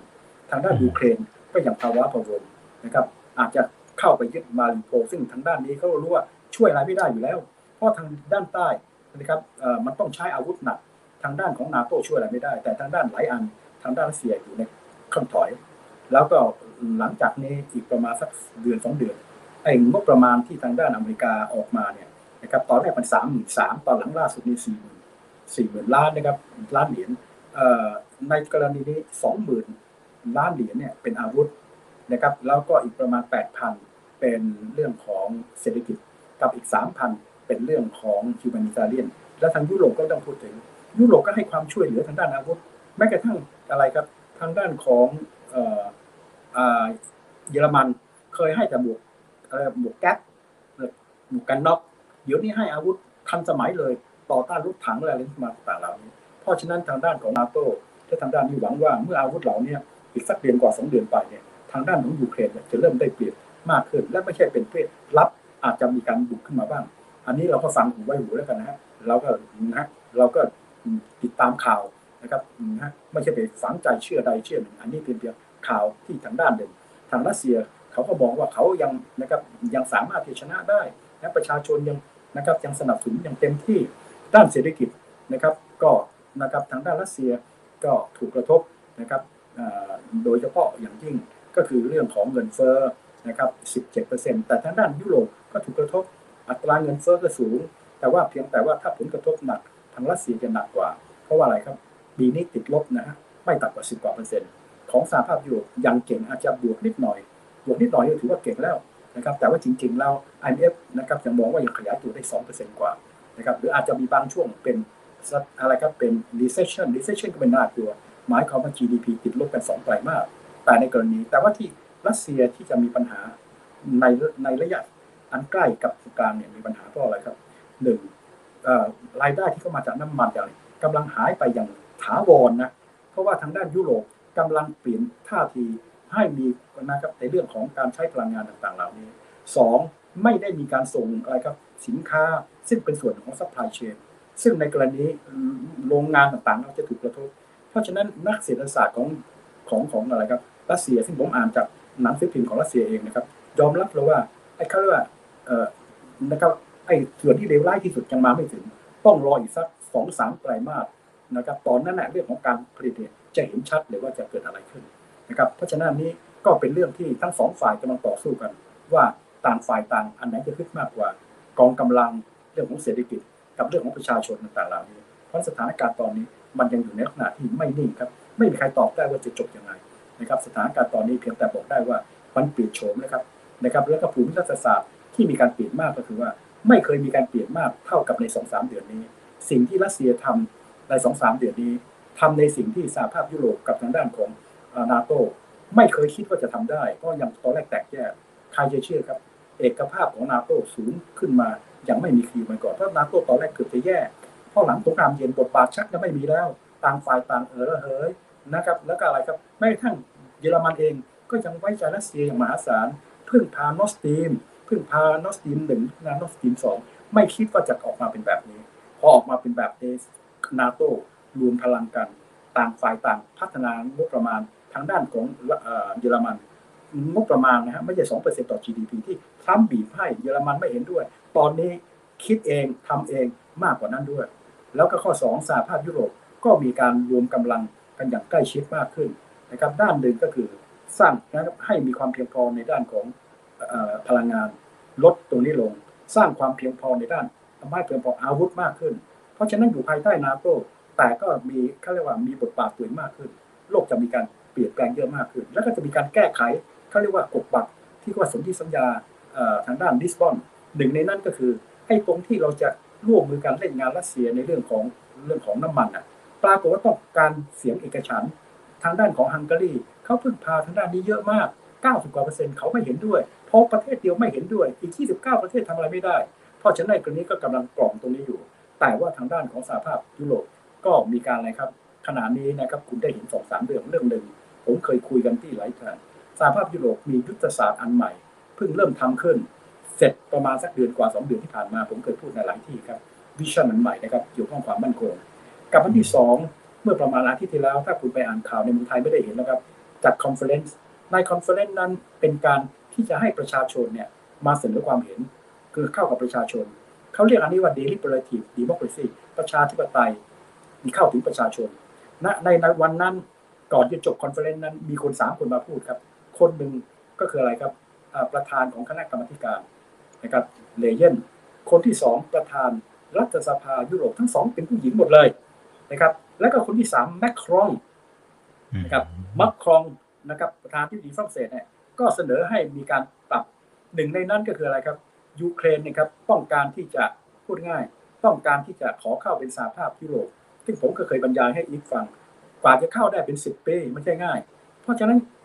โอเครับแต่ว่าจะเข้า เพราะฉะนั้นมาครองก็เสนออย่างนี้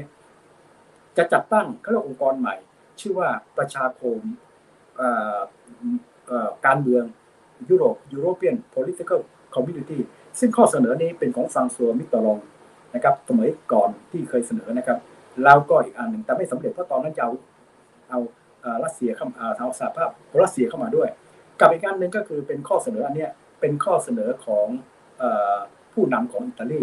แต่ว่าในมาครองเอามา ก็คือว่าเป็นการรวมสำหรับประเทศอย่างเช่น เข้ามาให้ความช่วยเหลือทางด้านเศรษฐกิจสังคมสุดซึ่ง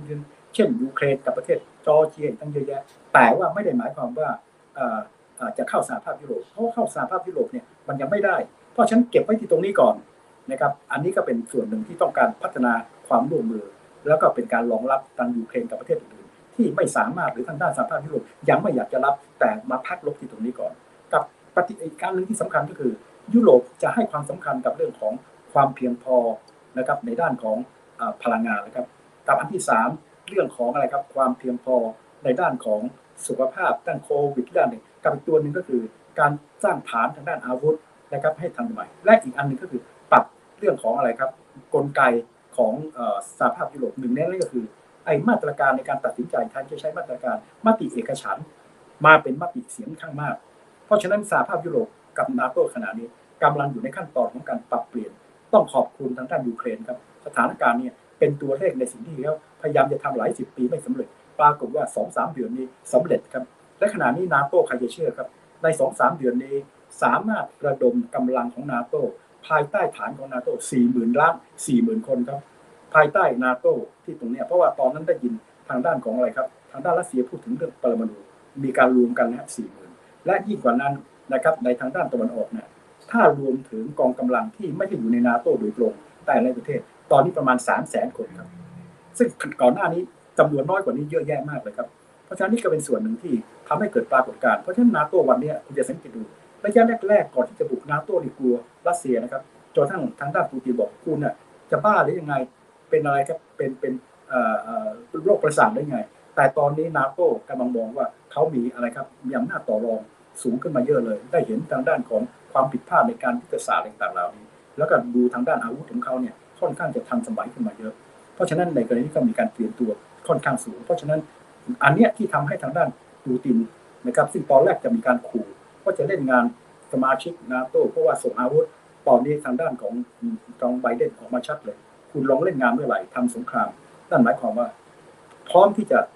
นะทำสงครามได้ใหญ่โตเลย เพราะเขาถือว่าเขานะอยู่ในลักษณะที่ยังพูดง่าย อาจจะมองโลกในแง่ดีเกินไปหรือเปล่าผมไม่รู้ มองทางด้านได้เปรียบแต่ก็มีคนนะแต่อันนี้เราก็คงจะไปประเมินอำนาจของรัสเซียด้านหนึ่งไม่ได้ เพราะทางนี้ก็ฟังทั้งสองด้าน แต่ว่านาโต้ตอนนี้ก็จะมีลักษณะที่ต่างกับนาโต้ก่อนหน้านี้ ซึ่งรู้สึกว่าเกรงแต่พอการลบต่างๆเหล่านี้เริ่มเห็น อะไรครับอาวุธ แล้วก็ความขวัญและกำลังใจต่างๆเหล่านี้ทำให้เกมเริ่มการเปลี่ยน แต่ขณะนี้ยังไม่มีใครตอบได้ เกมจะจบยังไง เพราะรัสเซียก็ยังมีพลังอำนาจอะไรอยู่นะเรื่องเศรษฐกิจนะแม้ว่าจะถูกกระทบ แต่ก็ถูกกระทบน้อยกว่าที่ที่ที่หลายที่หลายคนคาดเอาไว้เช่นยกตัวอย่างเรื่องเรื่องของอะไรครับ เรื่องของตัวเงินดอลลาร์กลับมาใหม่ แต่สิ่งที่ต้องระวังก็คือว่าแม้ทั้งนักเศรษฐศาสตร์ของรัสเซียเองเขาบอกว่า อันนี้ต้องระวังมัน artificial เพราะหนึ่งที่แข็งขึ้นมา เพราะข้อแรกเลยนะครับ ห้ามให้คนเนี่ยนะส่งทางด้านพูดง่ายหยุดเรื่องของการดอลลาร์ข้ามออกไปเลย กับสองก็คือต้องเปลี่ยนมาเป็นรูเบิลซึ่งอันนี้เขาถือว่าไม่ได้เป็นไปตามกลไกตลาดเป็น artificial นะครับแต่ว่าอย่างน้อยที่สุดมันก็เป็นตัวซึ่งทางด้านของนาโตต้องการเล่น แต่ตัวนี้ก็เล่นไม่ได้ เพราะว่าเงินแข็งขึ้น แต่ว่าสิ่งที่จะเป็นผลกระทบในอนาคตก็คือเรื่อง เงินเฟ้อสูงมาก แต่ตัวต้องแข็งคือเศรษฐกิจ และไม่ใช่เป็นระยะสั้นนะ นั่นหมายความว่ารายได้ของรัสเซียที่เกิดจากพวกน้ำมันเกิดอะไรต่างคุณจะหาที่ชดแทนได้ยังไงนะไม่ใช่ของง่ายนักเลย และหลายต่อหลายอย่างจีนก็นะครับชดแทนไม่ได้ และตอนนี้ทางด้านนาโตกำลังตั้งคณะเอ่อเรียกว่าคณะเอ่อเอ่อเอ็กซ์เพรสชุดเนี่ยมาดูว่าจีนเนี่ยลึกๆเนี่ยกำลังให้ความช่วยเหลือกับทางด้านของทางด้านรัสเซียอย่างนี้ขึ้นมาบ้าง เพราะฉะนั้นจีนเองก็คงได้รับบทเรียนว่าเฮ้ย ผลกระทบจากแซงชั่นเนี่ยสูงมาก บริษัทต่างๆ ก็ไม่อยากที่จะมาเสี่ยง เพราะว่าอะไรขนาดนี้เศรษฐกิจก็อยู่ในลักษณะนะครับตกต่ำมากที่สุดในรอบ3กว่าปีนะครับรัฐบาลบอกว่า 5.5 ตอนนี้รัฐบาลยอมรับว่าอาจจะเหลือ 4.8 นะครับ เพราะฉะนั้นเรื่องของอะไรครับโควิดนะครับรุนแรงที่สุดในรอบ 2 ปีนะครับกับอีกเรื่องหนึ่งก็คืออะไรครับเรื่องของไอ้เรื่องของไอ้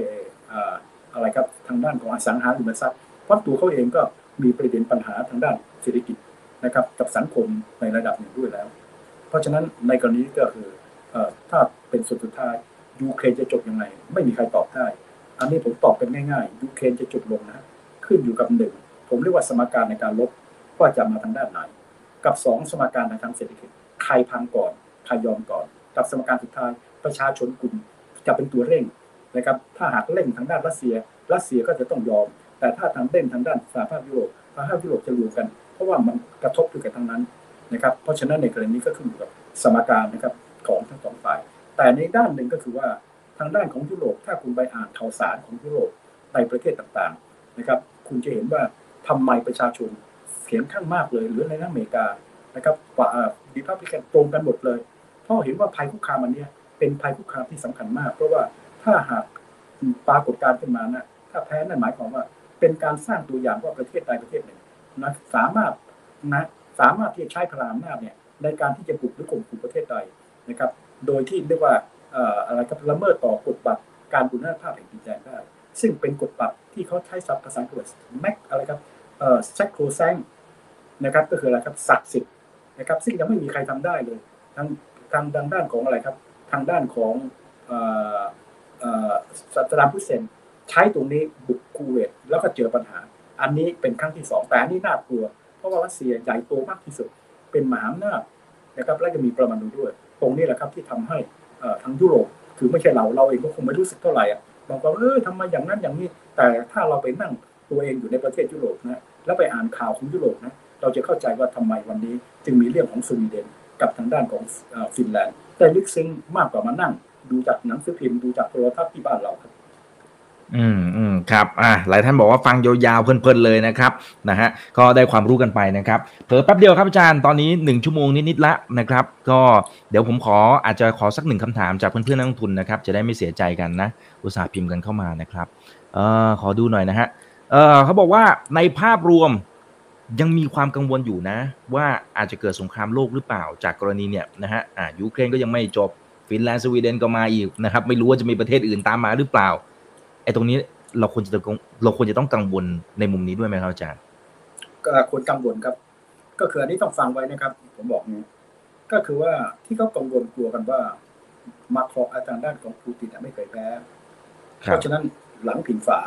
ที่เขากลัว แล้วก็ยังมีอันหนึ่งไม้ตาย อาจจะเป็นการขู่ แต่ถ้าขู่แล้วไม่ได้ผลเขากล้าทำไหมอันเนี้ยเป็นความเสี่ยงอันหนึ่งที่หลายคนกลัวกันทั้งว่าจะมี แต่ผมขอเรียนนะอาจารย์ไม่ใช่เป็นคนพูดเองแต่อาจารย์คิดไว้นะครับเดี๋ยวอาจารย์ให้ขึ้นมา ผมเอานักวิชาการที่มีชื่อกันหลายคนนะหนึ่งในคนนั้นนะครับนะครับวันนี้คนคนนี้ชื่อนายเอียนแลมเบอร์คุณรู้ไหมครับทำไมอาจารย์ถึงเอ่ยนี่เมื่อประมาณสักสามอาทิตย์ที่แล้วนะครับ ผมก็นะครับดูข่าวจากนะครับ เขาก็ออกมาสัมภาษณ์นะครับ แล้วก็บอกว่าเขากำลังเขียนหนังสือเล่มใหม่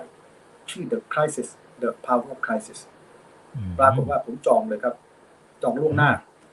ครับ ได้รับวันที่สิบเจ็ดเอ้ยวันนี้วันที่สิบเจ็ดแล้วเหรออ้าวใช่ครับวันนี้ครับ ใช่เลยครับนะครับ เข้ามานะครับ เข้ามาในคินเดอร์ของผมวันนี้เองครับหนังสือเล่มนี้สั่งจองนะครับ และคืนนี้ผมก็จะอ่านแล้วครับนะครับ เพราะฉะนั้นเขาบอกว่าอย่างนี้นะครับ ว่าเขาก็พูดในทำนองว่า คิดว่าโอกาสที่จะเกิดมันน้อย นะครับ แต่เขาไม่มีใครที่อยู่ดีๆ มาบอกว่าจะเกิดแล้วไม่เกิดนะครับผมเองในชีวิตไม่เคยบอกเฮ้ยมันไม่เกิดเกิด ใครที่บอกว่าเฮ้ยอาจารย์ทุกชายเคยบอกว่าไอ้สงครามยูเครนจะไม่เกิดผมไม่เคยพูดเลยครับ ผมเพียงแต่บอกว่าถ้าจะมีการบุกยูเครนนะครับ ถ้าบุกทั้งหมดนะครับ โอกาสจะมีนะครับ แต่ต้นทุนมันสูง ผมจะพูดอย่างนี้อืมแล้วมีการพูดใช่นะถ้าถ้าจะถ้าจะลบนะอาจจะยี่สิบสามสิบเปอร์เซ็นแต่ไม่เคยบอกว่าศูนย์เพราะฉะนั้นด้วยความเคารพเพราะอะไรครับ เราเป็นนักวิชาการเราไม่ใช่เทวดา นะครับบางเรื่องนะเป็นสิ่งที่เราคาดไม่ถึงนะครับ แม้กระทั่งประเทศต่างๆยังคาดไม่ถึงเลยว่าในฝรั่งเศสในเยอรมันคาดไม่ถึงว่ารัสเซียจะบุกยูเครนในลักษณะนี้ เห็นได้ยังครับและอีกอย่างหนึ่งเราต้องยอมรับว่าทางด้านปูตินเองตอนแรกก็กำลังดูว่าท่าทีที่เราบรรยาย ตรงไหนครับที่มันคุ้มนะครับแต่ที่เขากล้าบุกอันนั้นเพราะว่าเขาไปประเมินว่าขนาดที่มีการประกาศเอกราชในอะไรครับไอตัวเอ่อเอ่อลูฮันกับดอนเน็ตอืมจำได้ไหมครับ ปรากฏว่าครับนาโต้ยังเล่นน้อย เขาเลยเชื่อว่าเฮ้ยให้ต้นทุนมันต่ำนาโต้มันอาจจะเกิดขัดแย้งมันถึงใช้เป็นเกมใหญ่เลยเพราะฉะนั้นในกรณีต้องทำความเข้าใจ เพราะฉะนั้นในความหมายของผมก็คือว่าในกรณีโอกาสจะเกิดเนยนะครับ มันมันน้อยนะครับ แต่ว่าไม่กล้าบอกว่ามันไม่มีทาง เพราะว่าถ้าเกิดมีการประมาทโดยคิดว่าเฮ้ยผมจะเล่นงานอันนี้เพราะผมจะได้ชนะ ตัวนี้อาจจะนำไปสู่อเมริกาประกาศชัดเลยครับว่าถ้าคุณใช้ตัวนี้ นั่นหมายความว่าคุณกำลังนะครับ สร้าง เขาเรียกว่าภัยคุกคามต่อประเทศในอาในในในนั้น เพราะฉะนั้นความจำเป็นบอกชัดเลยว่า คุณจะต้องเผชิญกับทางนาโต้พูดง่ายคูเลยครับอาจจะเกิดสงครามโลกได้ เพราะในกรณีโอกาสจะเกิดผมบอกว่าน้อยกันแล้วกันนะครับแต่ไม่บอกว่าเฮ้ยมันไม่มีทางนะครับเพราะบางอย่างเนี่ยเป็นสิ่งที่เรียกว่าอุบิเหตุเกิดขึ้นมาได้นะครับเพราะฉะนั้นในกรณีนี้เราจะเห็นได้ชัดว่าให้ทายทางภาวะปกติ ถ้าหากว่าผู้นำไม่ใช่ปูตินผมไม่เชื่อว่าผู้นำสหภาพโซเวียตเอ่อรัสเซียเนี่ยจะกล้าบุกยูเครน ลักษณะนี้ถ้าคนคนนั้นไม่ใช่ปูตินมันนะบอกได้ง่ายเลย หรือในกรณีของอะไรครับ ในกรณีของคิวบาที่ผมเคยมาบรรยาย 1962 ถ้าตอนนั้นคำนวณผิดนะทีหนึ่งสงครามโลกครั้งที่สามนะฮะเพราะว่าถ้าหากว่าอเมริกาอืมทิ้งระเบิดลงมาเล่นงานเรือของรัสเซียไอ้โซนในสหภาพโซเวียตที่ส่งอาวุธในคิวบา แต่เนื่องจากมันเป็นลักษณะที่เขาเรียกว่ามันมีที่ปรึกษาทุกคนมันต้องมาคิดว่าจะเกิดอะไรขึ้น ก็เลยจบลงในลักษณะไม่มีอุบิเหตุด้วยการที่จะเรียกว่าในที่สุดนะทั้งสองฝ่ายก็วินวิน โดยอเมริกาบอกว่า โอเค คุณกับผมก้าวถอยคนละครึ่ง คุณถอยเรือกลับไป ผมก็จะถอนกองกำลังนาโตออกจากตุรกีนะครับ อันนี้ก็ทำให้จบลง เพราะฉะนั้นในกรณีถ้าไม่มีการประมาทจนเกินไป ไม่น่าจะเกิด แต่ก็ไม่กล้าที่จะบอกเฮ้ยไม่มีทาง เพราะฉะนั้นผมไม่กล้าพูดอย่างนี้แหละครับ